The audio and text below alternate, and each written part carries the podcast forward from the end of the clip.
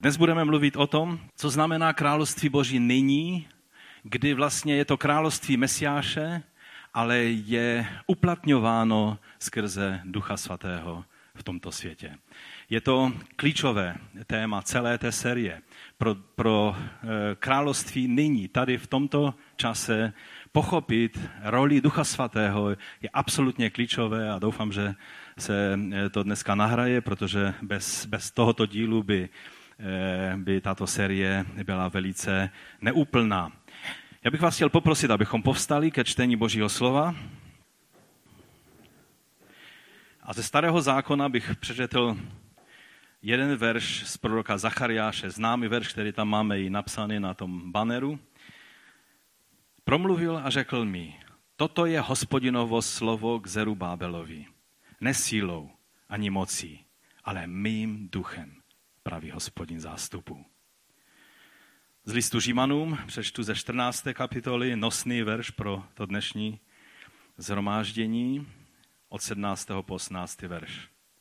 Vždyť království, vždyť boží království není pokrm a nápoj, nebrž spravedlnost, pokoj a radost v duchu svatém. Kdo takto slouží Kristu, je milý Bohu a lidé ho mají v úctě. Teď ještě začátek knihy skutků. První zprávu o Teofile se napsal o všem, co Ježíš začal činit a učit. Až do dne, kdy byl vzat z hůru, když skrze Ducha Svatého dal příkazy apoštolům, které si vyvolil. Jím také po svém utrpení mnoha důkazy prokázal, že žije. Po 40 dní se jim dával spatřit a říkal jim o Božím království. A když s ním jedli, když s nimi teda jedl, nařídil jim, aby se nevzdalovali z Jeruzaléma, ale očekávali otcovo zaslíbení, které jste slyšeli ode mě. Nebo Jan křtil vodou, vy však po nemnohých těchto dnech budete pokřtěni v duchu svatém. A když se tedy sešli, tázali se ho, pane, v tomto čase obnovíš království pro Izrael? Řekl jim, nepřísluší vám poznat časy a doby, které otec uložil ve své vlastní pravomoci ale přijmete moc Ducha Svatého, který na vás přijde a budete mi svědky v Jeruzalémě, v celém Judsku, Samařsku a až po nejzasší konec země.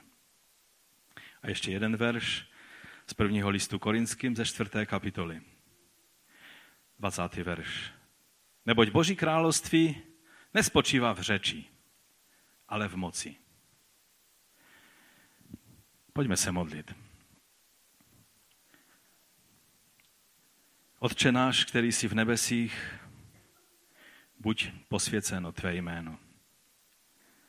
Přijď tvé království. Staň se tvá vůle, jako v nebi, tak i na zemi. Přijď tvé království, pane.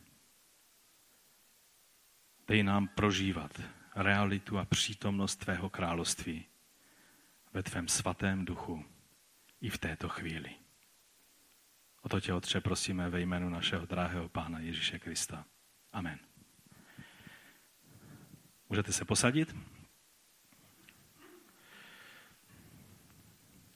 Určitě a mnohokrát jsme už o tom mluvili, jste si všimli, že v evangelích je hlavním nosným tématem Pána Ježíše a také když vysílal učedníky, tak eh, o království božím, o království boží je tím hlavním nosným eh, tématem, zcela centrálním pro, pro pána Ježíše.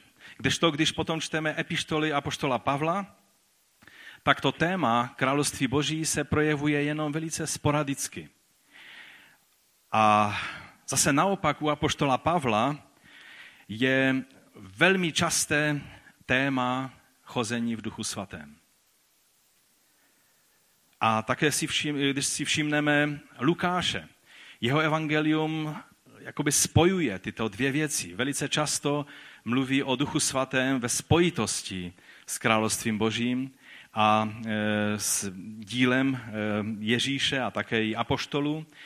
A tak můžeme vidět, že Lukáš, který pak napsal i tu další část svého evangelia, to znamená knihu skutků, tak tam už si eh, představit tuto knihu bez toho, abychom stále znovu a znovu naráželi na aktivity Ducha Svatého, není ani možné. Pro Ježíše je téma království otázkou jak nynějšího času, tak i budoucího času završení království. A David Powson, který je skvělým biblistou, si všimnul, že Ježíš použil vlastně přibližně stejný počet, když mluvil podobenství o království, tak on to spočítal, že přibližně stejný počet podobenství mluví o tom království, které, které prožíváme nyní, v tomto, v tomto čase. O tom tajemství království, které se projevuje tady a teď. A přesně stejný počet podobenství mluví o království, tom příštím završeném, kdy Ježíš přijde ve své slávě, kdy se otřese celá zem a kdy on založí své mesianské království. A toto je e, vidět, že vlastně, když mluvíme o Božím království, e, tak vždycky musíme mít na paměti, že jsou to dvě věci v evangelích u Pána Ježíše. E, u Pána Ježíše.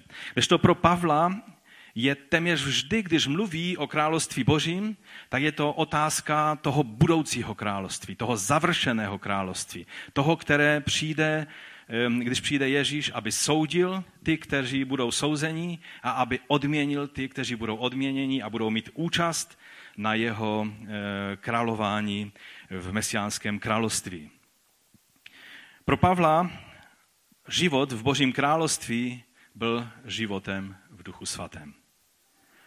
Pro Pavla byla přítomnost Ducha Svatého na této zemi, byla přítomnost království Božího. Působení Ducha Svatého na tomto světě a projevy nebo, nebo fungování, výskyt Božího království byl pro Pavla jedním a tím též. Je to logické, protože když byl pán Ježíš na zemi, tak on byl vyjádřením boží vlády. Protože jsme si řekli, že království to není území, ale to je boží vláda. To je, to je to, když my přijmeme Ježíše, tak se mu vlastně poddáme jako jeho poddaní a on se stane naším králem a pánem a spasitelem. A tehdy v našem životě se rozhostí Boží království skrze Ducha Svatého, kterého přijímáme. My vyznáváme Ježíše jako pána svými ústy, my v srdci věříme, že ho Bůh zkřísil z mrtvých a tudíž on se stává naším pánem a přijímáme do svého srdce koho? Pan Ježíš je na nebesích, ale Ducha Svatého přijímáme do svého srdce, který je uplatněním, který je přítomností Boží, uplatněním jeho království v našem životě, v našich rodinách, ve společenství Božího lidu a skrze to na všechno ostatní, čeho se to týká. Když Ježíš odešel na nebesa, tak poslal Ducha Svatého od Otce, který jeho vládu nyní v tomto světě uplatňuje. Do doby, než se Ježíš vrátí ve svém slavném příchodu.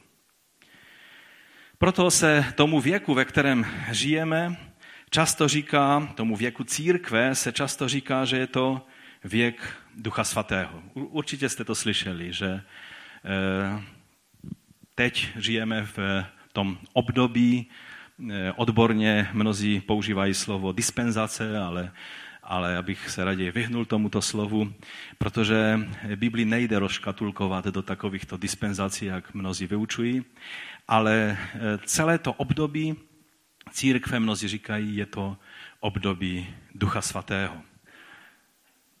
A dovolím si dost zásadně upřesnit eh, toto pojmenování. Můj první bod tedy bude, že čas církve je časem Ježíše Krista, Mesiáše, na nebe vstoupivšího krále, který sedí po pravici Otcově.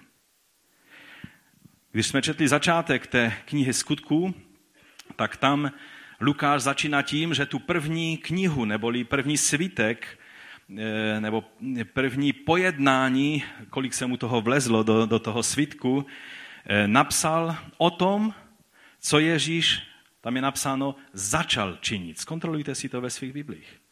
Co Ježíš začal činit. A to nás logicky vede k závěru, že teď ve knize skutků Lukáš pokračuje v tom, co Ježíš činí. Po tom, co odešel na nebesa, co odešel z této země. Ale jelikož vystoupil na nebesa, tak Bůh mohl vzít z ducha, který byl na něm, a udělit ho těm, kteří jsou součástí jeho zhromáždění, té eklézí. Eklézia znamená lidé vyvolení a zhromáždění za tím účelem, aby byli zhromážděním Mesiáše. A to jsme my, díky Bohu. A tak on vzal z toho ducha, který byl na něm a udělil všem těm, kteří jsou tím mesiánským zhromážděním, kteří patří Mesiáši a kteří jsou poddaní vládě Mesiáše krále, to znamená, že jsou v Božím království tady a teď. Ve skutcích ve druhé kapitole to Petr vysvětluje takto. Tohoto Ježíše Bůh skřísil a my všichni jsme toho svědky. Když byl tedy vyvýšen pravící Boží a přijal od Otce zaslíbeného Ducha Svatého, vylil to, co vy nyní vidíte a slyšíte. Samozřejmě Petr mluví a vysvětluje to, co se stalo o letnicích, kdy za velikého hluku a za, za, za větru, který přišel, a za ohnivých eh, plamenů, které se stoupily na hlavy všech těch zúčastněných, se stoupil Duch Svatý a oni byli pokštěni Duchem Svatým a mocí, při oblečení mocí z vysosti. Je to přesně stejný obraz, nechci se u toho dlouho zdržet, ale ve starém zákoně vidíme, že když Mojžíš, když mu, když mu ta, ta práce v tom, v tom několika milionovém národě přerůstala přes hlavu, tak aby se to dílo Mojžíše mohlo rozšířit, co udělal Bůh. Bůh řekl, vezmu z toho ducha, který je na tobě a zhromáždí mi 70 starších izraelských a já udělím z toho ducha všem těmto starším. A pak tam je taková zvláštní situace, že dva z nich byli mimo tábor, byli pryč a prožili přesně stejnou věc. A Jozue se škrabal za uchem a říká, co si s tím musíme udělat. A Mojžíš říká, ne, ne, ne, moje touha je, aby celý národ prorokoval. Aby Duch Svatý spočinul na celém národě. A prorok Joel přesně toto prorokoval a řekl, přichází čas. A Petr to cituje po letnicích kdy všichni, vaši, vaše dcery, vaši synové, slu, sluhové a otroci a, a starci, ti všichni budou naplněni Duchem Svatým. Nejenom 70 starších, nejenom proroci, nejenom jednotlivci, králové, proroci a kněží, ale celý boží lid. A toto se začalo naplňovat o letnicích a naplňuje až do dnešního dne, protože toto je vyjádření Božího království nyní. Autentické dílo Ducha Svatého nikdy nepůsobí fascinaci Duchem Svatým. Nevím, jestli jste to zaregistrovali, co jsem teď řekl. Autentické dílo Ducha Svatého nikdy nepůsobí fascinaci Duchem Svatým, ale Pánem Ježíšem, jeho vládou a jeho královstvím. Všude tam, kde lidé jediné, o co se zajímají, je, jak přijít na to, jak přijít, dostat se na kobylku Duchu Svatému, aby se víc projevoval skrze ně. Aby, aby nějakým způsobem e, přišli na principy a mechanismy a, a duch, Ducha Svatého stavějí do, do čela, tak vždycky je v tom něco nezdravého. Protože Duch Svatý ve svém skutečném díle vždycky do středu bude stavět Ježíše Krista, Mesiáše, Pána a Krále. To je jednoduché poznávací znamení. Dokonce ten obrázek, když tam dneska máme tu holubici, tak se vám přiznám, že bych tam raději měl něco jiného. Ano, holubice je symbolem Ducha Svatého. Ale naše oči mají být upřené na Krista. Amen? Jsme součástí hnutí, které má ve svém znaku dokonce holubici. Ale já vám chci říct, autentické dílo Ducha Svatého vždycky bude stavět do střebodobodu Krista, Pána a Krále. Protože to je On, který když vystoupil na nebesa, tak mohl poslat svého Ducha Svatého, aby to jeho dílo mohlo pokračovat dál skrze zmocnění Svatého Ducha Protože ten, kdo nemá ducha Kristova, ten není jeho.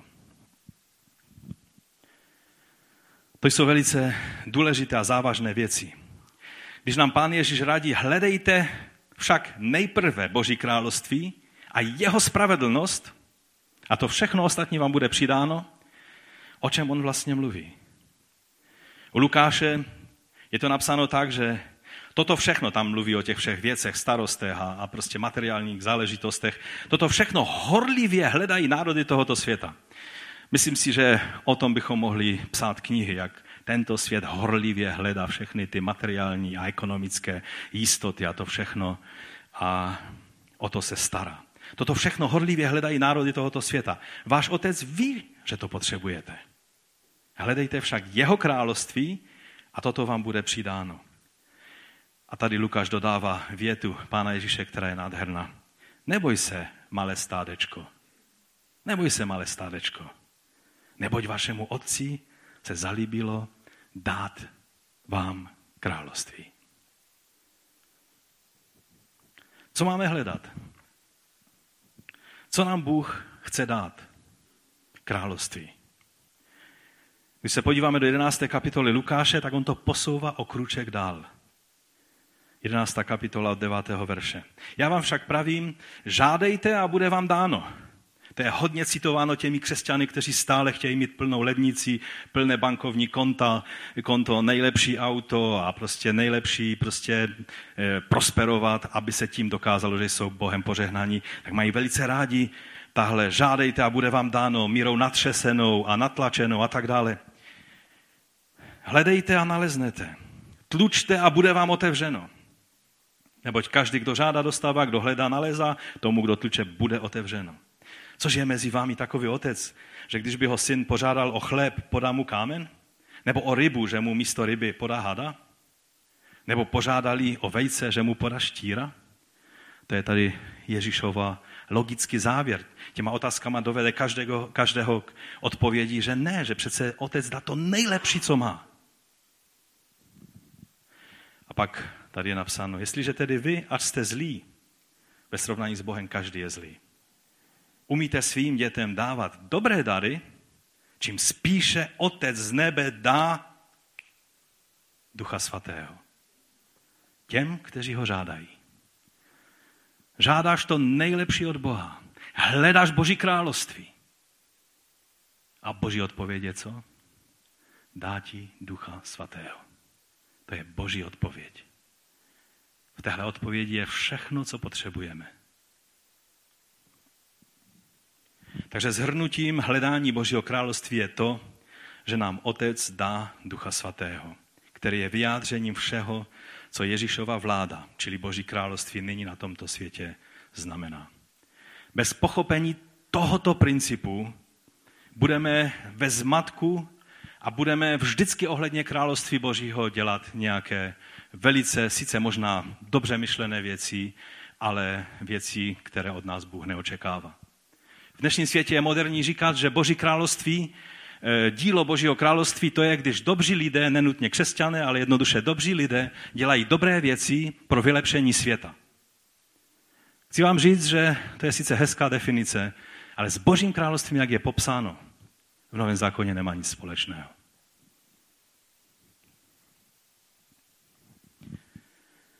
Je dobré, když dobří lidé dělají dobré věci.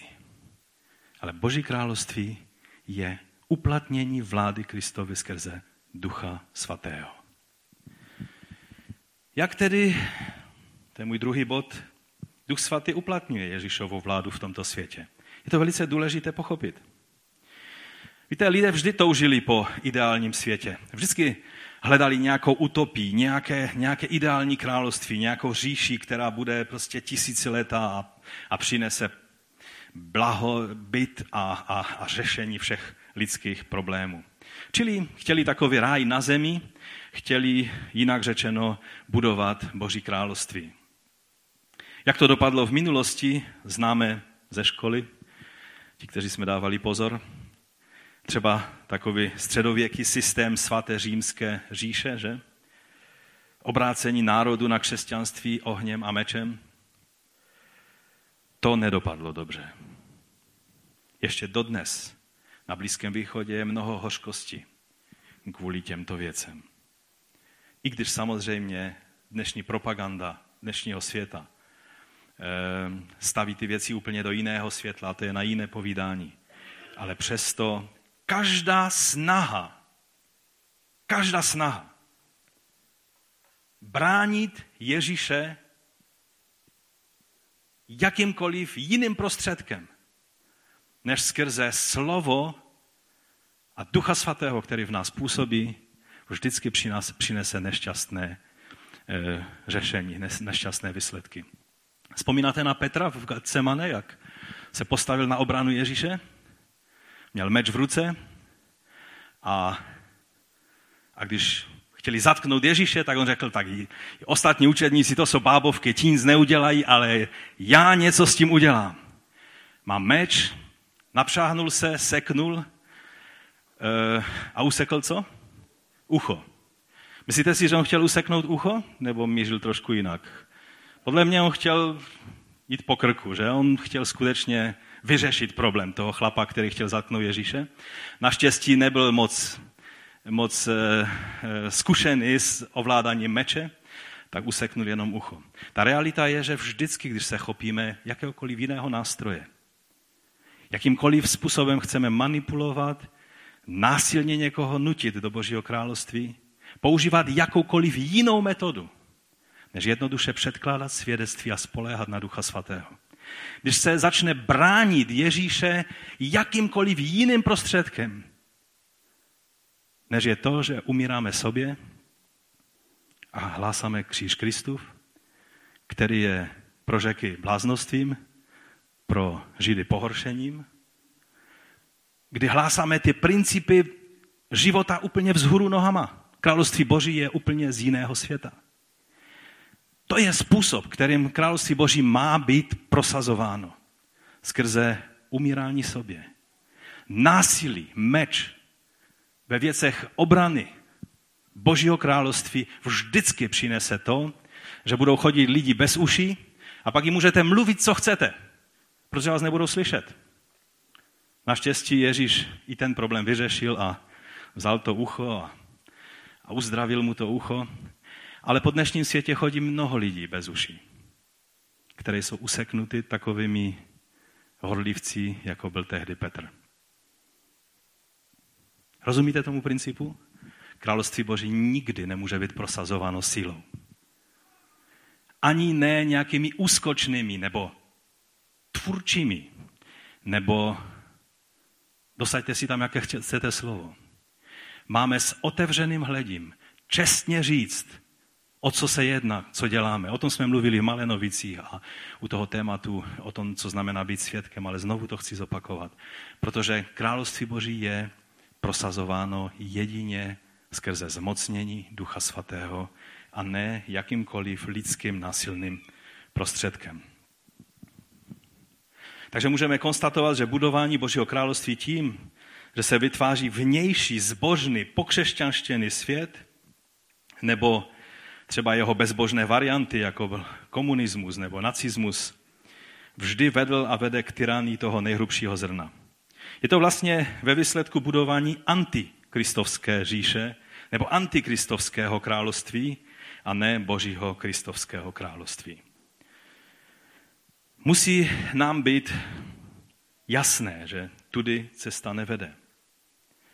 Pokřesťanštění systému tohoto světa nic neřeší.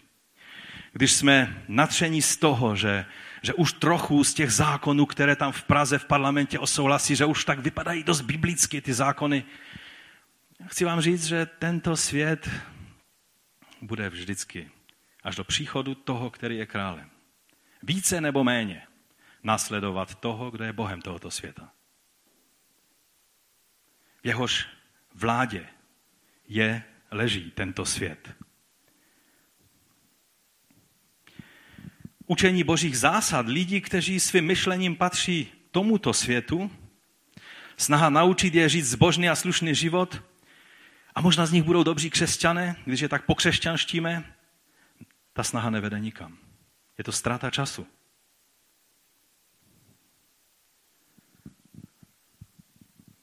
Navíc je to úkol nebo úkon velice frustrující a, a trápí se i ta jedna strana, i ta druhá strana. I ten, kdo pokřesťanšťuje toho druhého, i ten pokřesťanšťovaný jsou z toho pak unavení a, a je z toho hodně bolesti. Rozumíte, co tím chci říct?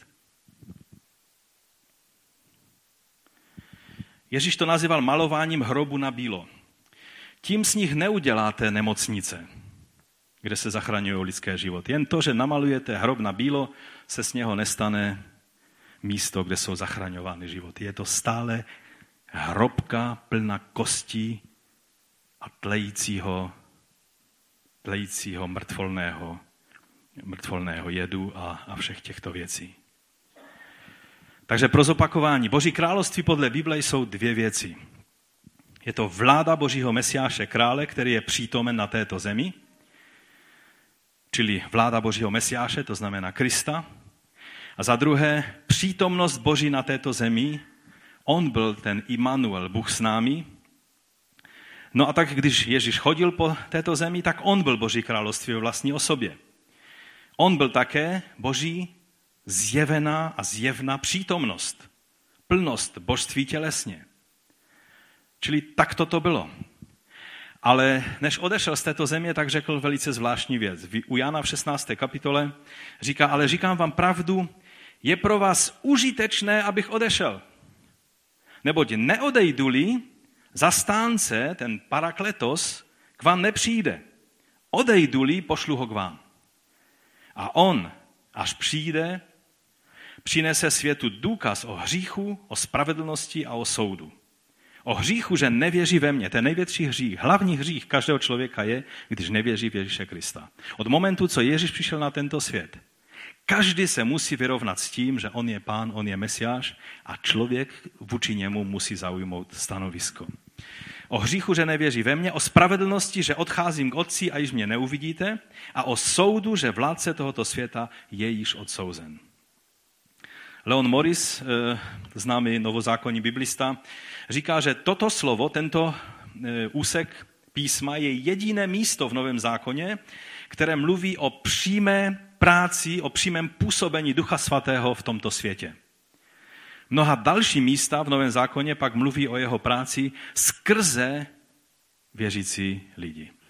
Přímé působení Ducha Svatého na tento svět je tady tímto způsobem vyjádřen že přinese světu důkaz nebo usvědčí svět z hříchu, spravedlnosti a ze soudu. To jsou ty věci. Známý biskup a spisovatel Leslie Newbegin řekl, že vidíme, že Duch Svatý není nějakou ochočenou domácí pomocnou sílou v církvi. On měl takový způsob vyjadřování, eh, který šel k jádru věci. Duch Svatý není nějakou ochočenou domácí pomocnou sílou v církvi ale je mocným advokátem, který jde před církví, aby on sám svět usvědčil.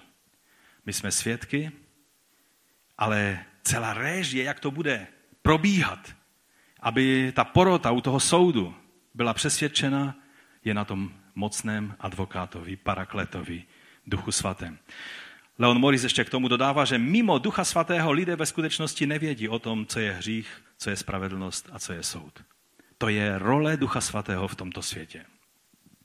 A dále pak Ježíš v té kapitole řekl, on mě oslaví, on, ten parakletos, Duch Svatý, mě oslaví, neboť z mého vezme a oznámí to vám. Ne světu, ale vám. Všechno, co má otec, je mé, protože jsem řekl, že z, proto jsem řekl, že z mého bere a vám to oznámí. Ježíš, který byl veškerou boží vládou i přítomností v době, kdy chodil po této zemi, věděl, že tím, že se jeho tělo Mesiáše rozšíří na ty, kteří se stanou jeho součástí, bude daleko velkolepější realitou. Že když chodil po zemi, tak vždycky byl schopen být jenom na jednom místě. Ale tělo Kristovo bude po celé země tváří. Zmocněno přítomností parakleta Ducha Svatého. Takže kromě usvědčování světa, veškeré další jednání Božího ducha je popsáno jako působení v životě společenství věřících. A to nás přivádí k dalšímu bodu. Za třetí, ani svět, ani světský člověk nemůže přijmout Božího ducha, tudíž být součástí Božího království v tomto čase. V kapitole 14. Jan říká, a já požádám, nebo Ježíš říká u Jana, a já požádám Otce a on vám dá jiného zastánce, čili toho parakleta, aby byl s vámi na věčnost. Ducha pravdy, a teď poslouchejte, jejž svět nemůže přijmout. Každá představa, že, že naše země ať tak vzkvétá a stává se královstvím božím, tato země, země Česká, ta nádher, to nádherná kotlina Česká, o které zpíváme v hymně, my jsme snad jediný národ, který opěvuje krásy své země, místo, aby se tam harašilo zbraněmi a, a pak se musí ty hymny měnit, protože jak se mění režimy, tak se musí měnit hymny. Češi mají furt stejnou hymnu, protože nemusí nic změnit, protože jenom zpívají o tom, jak je jejich země hezká. Ale i přes tu krásu, království Boží je něco jiného než naše země. svět nemůže přijmout, protože ho nevidí ani nezná. Vy jej znáte, neboť u vás zůstává a ve vás bude. Nezanechám vás jako sirotky, přijdu k vám. Přijdu k vám, to znamená, že skrze Ducha Svatého přichází Ježíš k nám.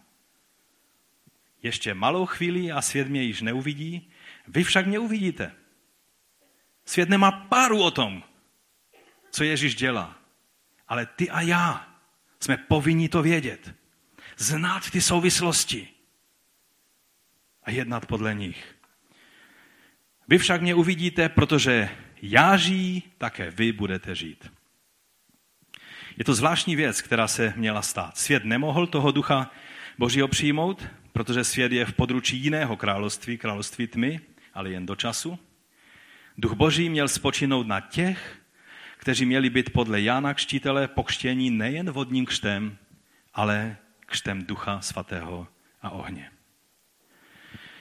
A tak ve skutcích jsme četli, že pán Ježíš po 40 dní jim se dával spatřit a jestli jste si všimli, tak tam bylo napsáno, říkal jim o božím království. Poslední slova, co Ježíš mohl mluvit, tak jim vysvětloval principy božího království. A když s ním jedli, nařídil jim, aby se nevzdalovali z Jeruzaléma, ale očekávali otcovo zaslíbení, který jste slyšeli ode mě, neboť Jan křtil vodou a vy však po nemnohých těchto dnech budete pokštěni v duchu svatém. Naplnění duchem svatým, zmocnění duchem svatým, přítomnost ducha svatého, plnost ducha svatého, křes v duchu svatém.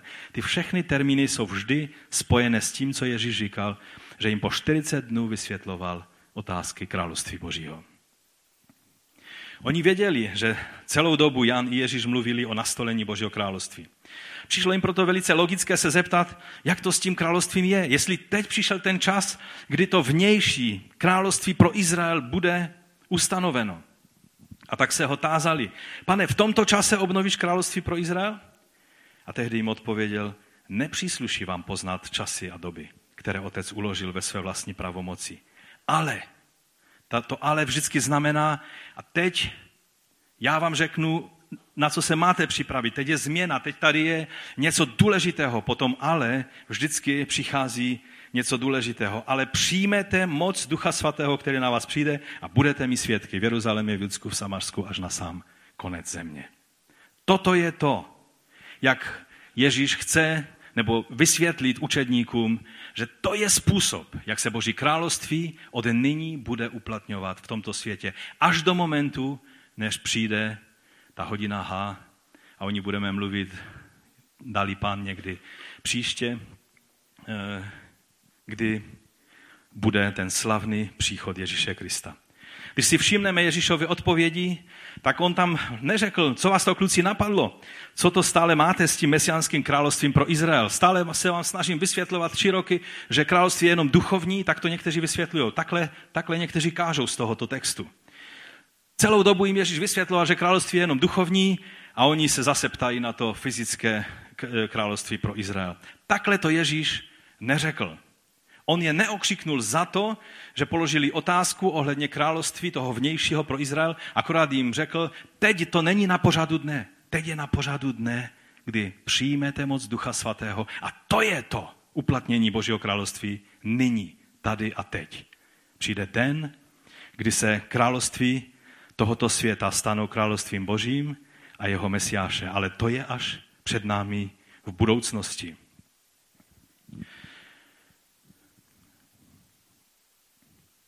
Také se můžeme podívat, že Pavel dále mluví o, o, o tom vztahu světa ke království božímu, eh, ke Korinským, v první Korinským, v druhé kapitole, ve 14. verši říká, že duševní člověk, čili člověk světský, někteří to překládají, myslím, ekumenická Bible, však nepřijímá věci ducha božího, neboť jsou mu bláznostvím a nemůže je poznat, protože mají být posuzovány duchovně. Duchovní člověk však posuzuje všechno sám, není od nikoho posuzován, neboť kdo poznal pánovu mysl, která mu dá porozumět. My máme mysl Kristovu. Ti, kteří jsou v duchu svatém, mají mysl Kristovu. Jejich myšlení je prostoupeno duchem svatým. Pak jsou vaše myšlenky, to, co vám přichází jako souvislosti, když čtete Boží slovo, rozumíte věcem pohledem ducha, protože pro duševního člověka, pro světského člověka ty věci jsou bláznostvím. Světský člověk nemá šanci vidět Boží království, přijmout věci ducha.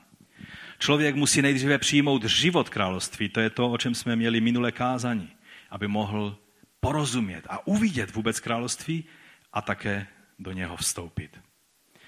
Jen tehdy má možnost žít život Božího království. To znamená v uplatnění vlády Ježíše Krista ve svém životě i ve společenství Božího lidu. No a teď je třeba, abychom se na to podívali prakticky. Co to prakticky znamená, tyhle věci? Protože to byl takový trošku teologický úvod, abychom si uvědomili, že ty věci jsou skutečně jasně řečeny v písmu a je třeba je vzít vážně. Ovšem, jak k těm věcem se postavit prakticky? Stejně tak, jako není řešením pokřesťanšťování naší společnosti a snažit se budovat Boží království postupnou změnou legislativy a kultury a chování společnosti, protože království tohoto světa se stanou královstvím Božím až tehdy, jak jsem řekl, když přijde pán, o čem se píše ve zjevení v 11. kapitole. Stejně tak je nemožné pomáhat lidem, se postupně stávat křesťanštějšími a lépe zvládat své stíny hříchy a závislosti. Když se snažíme lidí povzbuzovat tímto směrem a pomáhat jim zvládat ty všechny své stíny života a, a výzvy a, a hříchy a závislosti, a neukážeme jim, že tahle cesta nikam nevede, ale že je jiná cesta, která je Bohem ukázána, pak je to velice pošetilé. Řešením je přivést člověka ke Kristu jako mesiáši a králi. Pomoct mu poddat se králi, aby je Ježíš mohl naplnit přítomností a mocí Ducha Svatého z hůry. Přítomnost a zmocnění Ducha Svatého je tím, co člověku dává sílu obstat v pokušeních svých závislostí. Řekl bych víc. Pokud se snažíme pomoct lidem jinak, bez toho, abychom je vedli ke zmocňující zkušenosti naplnění Duchem Svatým, pak je to ignorování Boží rady o tom, jak funguje Boží království. A to hraničí stroufalosti.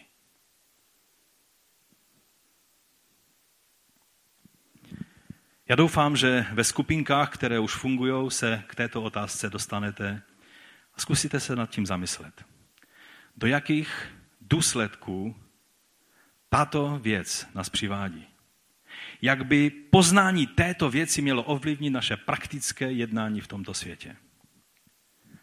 Můj pátý bod je, že jedině v duchu svatém jsou nám dány věci, které jsou nezbytnou součástí života v Božím království tady a teď. Síla k životu. To je první věc, která nám je dána.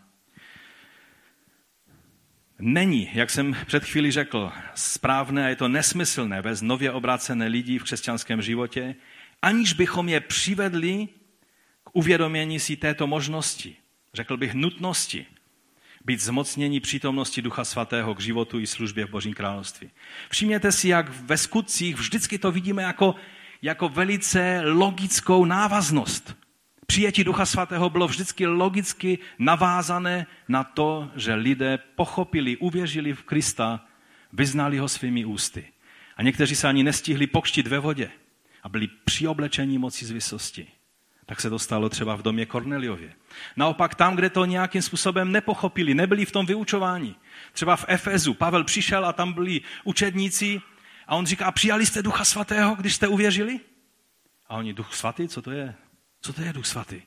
Oni neslyšeli, že, že tohle je jádro fungování Božího království tady a teď. A po Pavlovém vysvětlení řekli, ano, chceme, toužíme. Nechali se pokštít a pak Pavel položil na ně ruce a oni přijali Ducha Svatého a začali eh, se modlit v jiných jazycích a prorokovat. To jsou věci, které ve skutcích znovu a znovu vidíme. Síla k životu. Víte, když se podíváme do praktických eh, rovin třeba pomoci narkomanům, eh, jsem v rádě Teen Challenge a trošku, trošku se, se zajímám o to, jak eh, Teen Challenge funguje a na jakém základě jsou schopni pomáhat lidem, kteří, kteří zápasí s různými závislostmi ve svém životě. Tak když jsem se připravoval na, na slovo, které jsem tam měl mít u 20. výročí Teen Challenge, tak jasně mi pán položil na srdce, že jim mám říct, že tím, čím začali, to znamená, že skutečně David Wilkerson věděl, že těm lidem je třeba říct nejenom o tom, aby přijali Krista jako pána, ale aby očekávali a hledali zmocnění Ducha Svatého k životu těm narkomanům. Že to je to, co je zmocní k tomu, aby mohli žít vítězný život. A já vám e, zacituji z známé knihy Dyká kříž, z legendární knihy od dob ještě samizdatu, kdy jsme po tisících v této republice distribuovali tuto knihu, která proměnila životy mnohých, mnohých lidí. Tak tam jeden citát za všechny z této knihy. Hovořil jsem s nikým, Niky Cruz, že? Ptal jsem se ho, kdy zvítězil nad starým životem. A řekl mi, že tenkrát ve chvíli jeho obrácení na rohu ulice se s ním stalo něco úžasného. Tehdy byl uveden k boží lásce. Úplné vítězství poznal však až později. Kdy to bylo Niky? V okamžiku mého kštu v duchu svatém. Zavolal jsem Davida a ptal jsem se ho na to tež. Kdy pocítil, že má moc sám nad sebou? Davida, to, to byl David Izrael, že? Nebo jak jsem, ne, Izrael, No, zkrátka, eh, zavolal jsem Davida, zeptal jsem se ho na to tež, kdy pocítil, že má moc sám nad sebou. Na tuto otázku mohu dobře odpovědět, řekl David. Když jsem prožil křes v duchu svatém. Znovu tatáž odpověď. Nemohu popsat, jak mě to vzrušilo. Zdálo se, že příčina vyšla najevo. Cítil jsem, že jsme na pokraji úžasného objevu. To je kříž, strana 134, v novější verzi 189. Rozumíte? To je, mohli bychom vršit další a další příklady z misijní služby. Velice často se snažíme konat Boží dílo bez té nutné vybavy, kterou nám Bůh, protože je věrný, protože nechce tě stavět před nesplnitelné úkoly, ti zabezpečil. A jenom proto, že nějakým způsobem jsme to zašmodrchali, tak se snažíme věci dělat svojí vlastní silou. A budovat Boží království svýma rukama a dokonce pokřesťanšťovat společnost a, a celou zemi a, a, a, a jiné lidi a tak dále, bez toho, abychom dovolili, že Duch Svatý toto může činit tím jediným způsobem, jak on to dokáže. Za další duchovní růst v poznání i v posvěcení je možný jedině v Duchu Svatém. Neexistuje posvěcení bez Ducha Svatého. Ten duch, který nám dává nové zrození, který nás zmocňuje, on taky způsobuje růst ve svém, v našem duchovním životě a v posvěcení. Duch svatý se projevuje v našem životě. Ovoce ducha. Pavel ukazuje, že, že každý, kdo má ducha svatého a kdo chodí duchem, tak jsou určité příznaky, kterým, které jsou mu vlastní. A abych nemluvil vlastními slovy, tak to přečtu to, co Pavel napsal v listu Galackém. Říkám však, Duchem choďte a žádost těla nedokonáte. Tělo žádá proti duchu a duch proti tělu. Buď jste na straně ducha a, a budete se přičit tělesným sklonům, anebo budete na straně těla a budete se přičit duchovním sklonům. Rozumíte? Jedno proti druhému bojuje, nejde být zároveň na obou stranách. Neboť stojí navzájem proti sobě, abyste nečinili to, co byste chtěli. Jste-li vedení duchem, nejste pod zákonem. Nejste pod zákonem znamená, že zákon ztrací smysl, protože naplňujete zákon. Rozumíte? To neznamená, že budete bezzákonní, že budete dělat nějaké křivárny. Skutky těla jsou zřejmé. Jsou to cizoložstvo, smilstvo, nečistota, bezúznost, modloslužba, čarování, nepřátelství, svár, žárlivost, hněvy, soupeření, rozdělení, sekty. Sekty znamená, že někdo působí rozdělení ve sboru, v církvi, jo? že, že e, začne prosazovat sám sebe a odděluje e, křesťany, teda bratři a sestry od celku. Závistí, vraždy, opilství, hyření a podobné věci. To vám předpovídám, jak jsem již dříve řekl, že ti, kdo takové věci dělají, neobdrží dědičně Boží království. To je velice vážná věc. Ovocem ducha je však co? Láska, radost, pokoj, trpělivost, laskavost, dobrota, věrnost, mírnost, sebeovládání. Proti takovým není žádný zákon. Ti, kdo patří Kristu Ježíši, ukřižovali tělo s jeho vášněmi a žádostmi. Jsme-li duchem živí, ducha také následujme. Nehledejme marnou slávu. Navzájem se neprovokujme a jedni druhým nezávidíme. To jsou slova, která mluví velice prakticky do každodenních situací.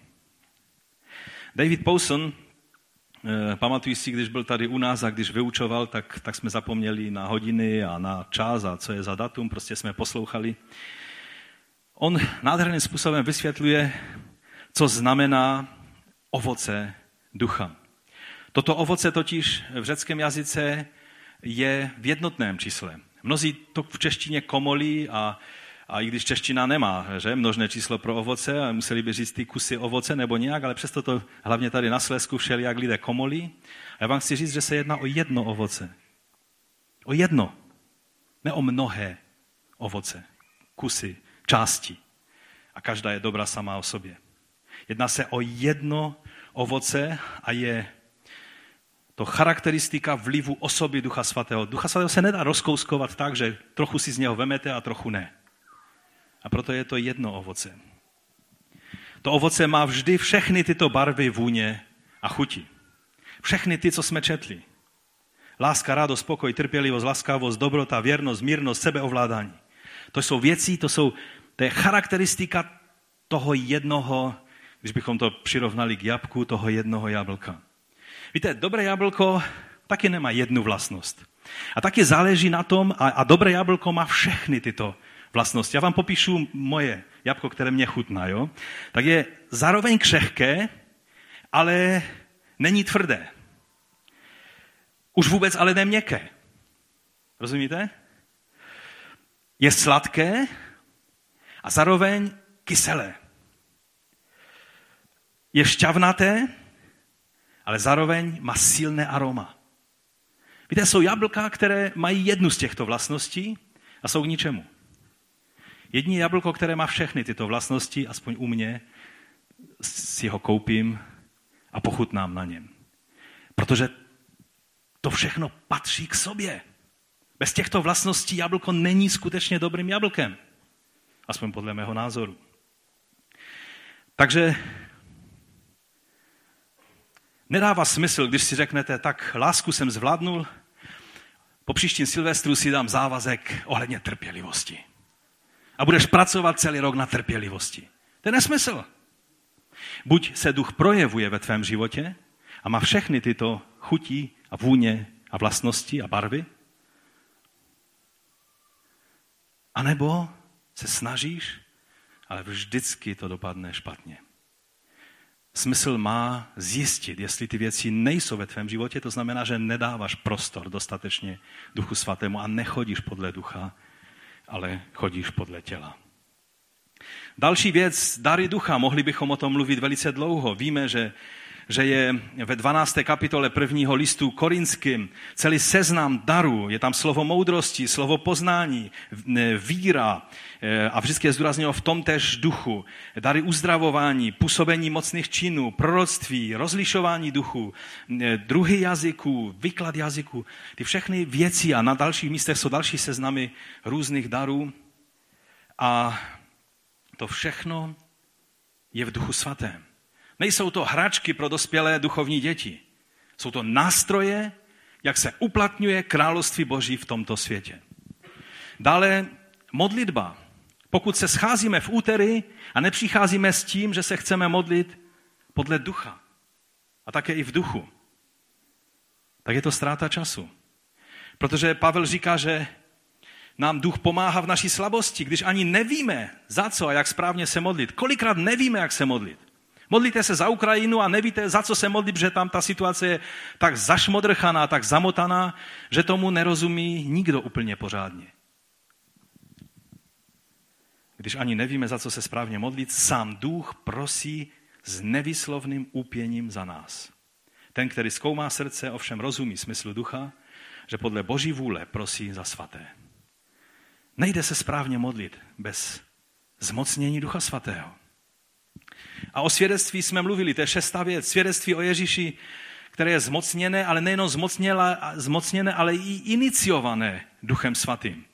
Víte, u soudu si nemůžete říct, já jsem svědek, tak já teď promluvím. Soudče, přestaň, já vás přeruším, pane soudče a advokáte a prokurátore, všichni teď mlčte, teď já budu mluvit. Takhle to nemůžete udělat. Pokorně sedíte a čekáte, až vás, až budete vyzváni.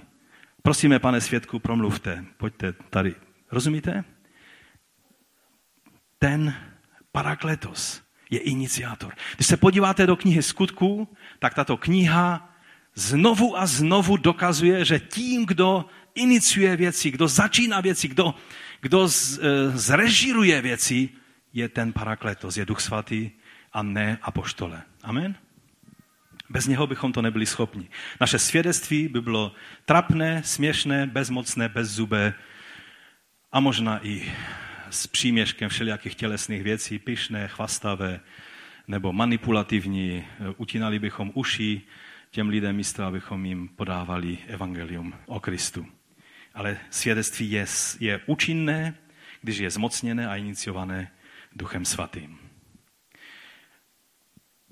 Toto je život v Božím království. Život, který není marnou snahou být zbožný a duchovní, ale který je fascinující zkušeností v tomto skaženém a hříšném světě, kdy můžeme žít mocí i nádherou toho příštího věku. A to všechno v tom, který je o ním závdavkem, onou pečetí toho příštího věku, to je v duchu svatém. Za sedmé bych mohl dodat, že všechno ostatní je také v duchu svatém.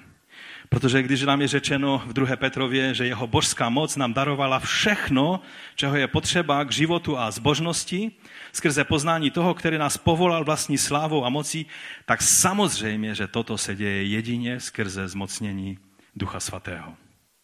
No a když teda bych to uzavřel, začnu tím slovem, kterým jsme začali. Vždyť království Boží, to je Římanu 14. kapitola.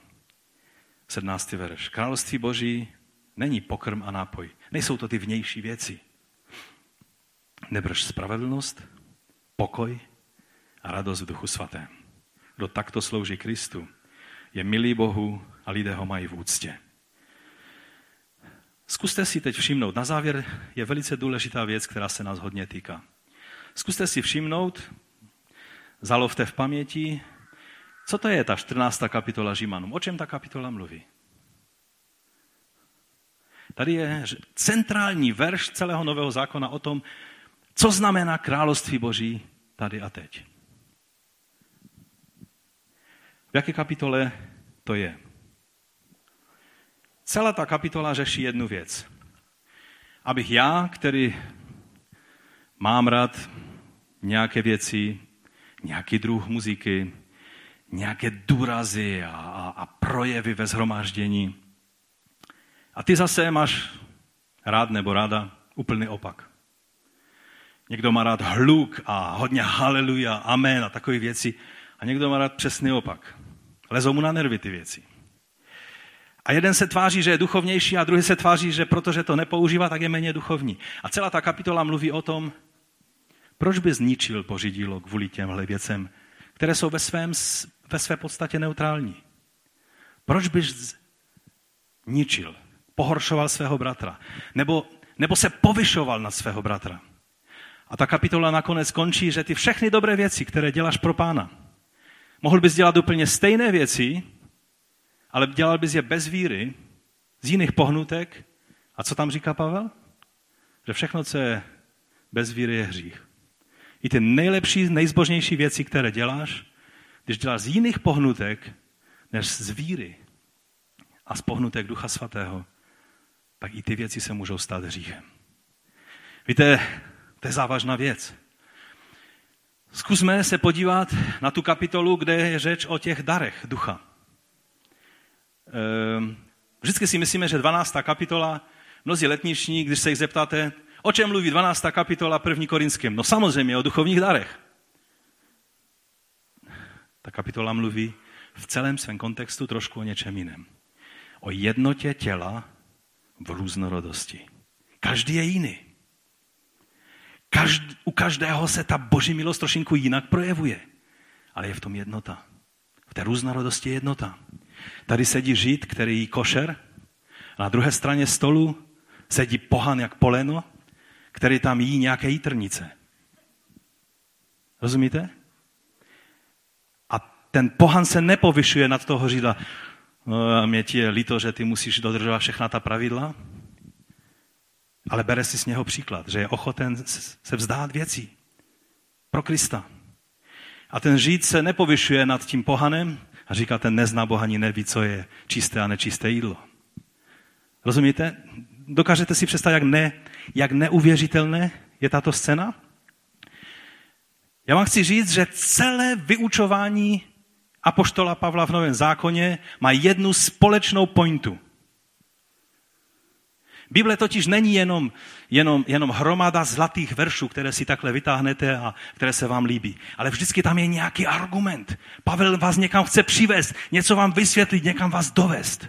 A jeho hlavní argument je, že církev, složená z Židů a řeků, je skrze to, že jsou součástí stejného těla Mesiáše, je velice různorodá, ale je skrze Ducha Svatého v jednotě. Nikdo se nad nikoho nemá povyšovat, ale máme mít jedni druhé zavyši nad sebe. To je jádro toho, co působí Duch Svatý. A moje otázka je, proč se tolikrát projevuje, že ti nejhyperduchovnější křesťané jsou vždycky nejhaštivější, nejvíc se oddělující a povyšující a, a, a, a dělající různé rozbroje a věci v církvi. Když by to mělo být naopak. Ti nejduchovnější by měli být ti, kteří nejvíc chápou tento princip, který je snad na každé stránce Pavlových listů. A Pavel napsal polovinu Nového zákona. Postaňme k modlitbě.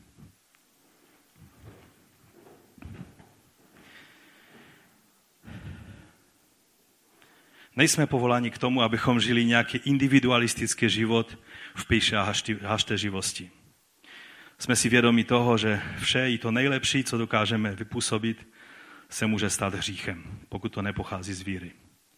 Nejsme tady od toho, abychom se porovnávali, kdo je duchovnější a kdo ne.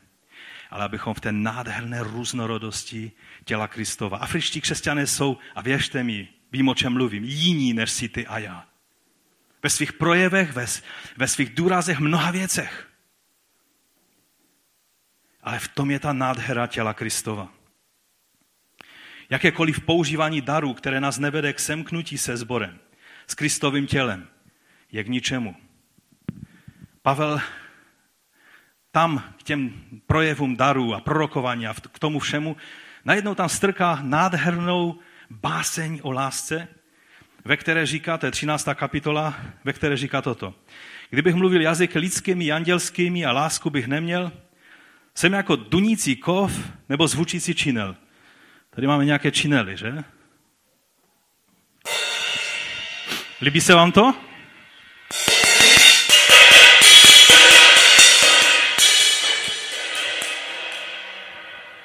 Tohle celý den? Ano? Takovým způsobem je tvoje duchovnost přijímána Bohem i lidmi, pokud nevychází z lásky. Nevychází z víry. Nevychází z té obrovské vděčnosti a radosti v duchu svatém, že on mi dává možnost částečně tu božskou nádheru a dokonalost projevit. A být požehnán zase tím druhým, který požehná mě. Rozumíte? Jinak jsme jenom takové čineli. Pane, my tě prosíme, abys nám odpustil. Že často jsme takovým činelem ve svém jednání. Ve své duchovní píše. A nebo naopak ve své duchovní bázlivosti a nevíře. Kdy děláme věci jenom proto, že to dělají ostatní a já nechci vypadat nějak, nějak se odlišovat, tak dělám věci bez víry a, a tím je to ještě horší. Prosím tě, abys nám dal tu možnost uvidět tu nádheru, co to znamená království Boží ve spravedlnosti, v tom nádherném šalom, pokoji a v radosti, kterou způsobuje vděčnost pro to, co jsi pro nás vykonal. Toužíme žít plnosti tvého ducha, pane. Pomoz nám. Naplni nás svým duchem svatým. Abychom chodili ve tvé moci a ne ve svém marném snažení. Pokud toužíš po novém naplnění, novém doteku Božího ducha, já neříkám, že teď prožiješ něco zázračného a už všechno bude jinak. Ale vyjádří tu touhu tím, že pozvedneš svoji ruku. A že řekneš, pane, toužím potom, aby tvůj duch byl ten, který, který mě bude vést, který bude způsobovat ty nové věci, že mě posuneš dál, že způsobí, že věci, se kterými zápasím celý život a, sta, a už, už to vidím, že je to marné, že ty způsobíš, že budu mít vítězství v těch oblastech života, ve kterých jsem ještě neměl. Pane, já ti děkuji za to, že ty to působíš. Že to je vypůsobeno jednoduše tím, že se otevřeme na tvého ducha. Prosím tě, pane, aby si naplnil mé bratry a sestry svým duchem svatým. Až do plnosti. A zítra znovu a znovu. Abychom mohli tvou vůli plnit skrze zmocnění tvého ducha. Děkujeme ti za to a chválíme tvé jméno. Amen. Amen, můžete se posadit. Ať vás pán požehná. Na závěr ještě jednou přečtu ten verš. Vždyť Boží království není pokrm a nápoj, nebož spravedlnost, pokoj a radost duchu svatém. Kdo takto slouží Kristu, je milý Bohu a lidé ho mají v úctě. Ať můžete být milí Bohu a ať můžete být i v úctě u lidí.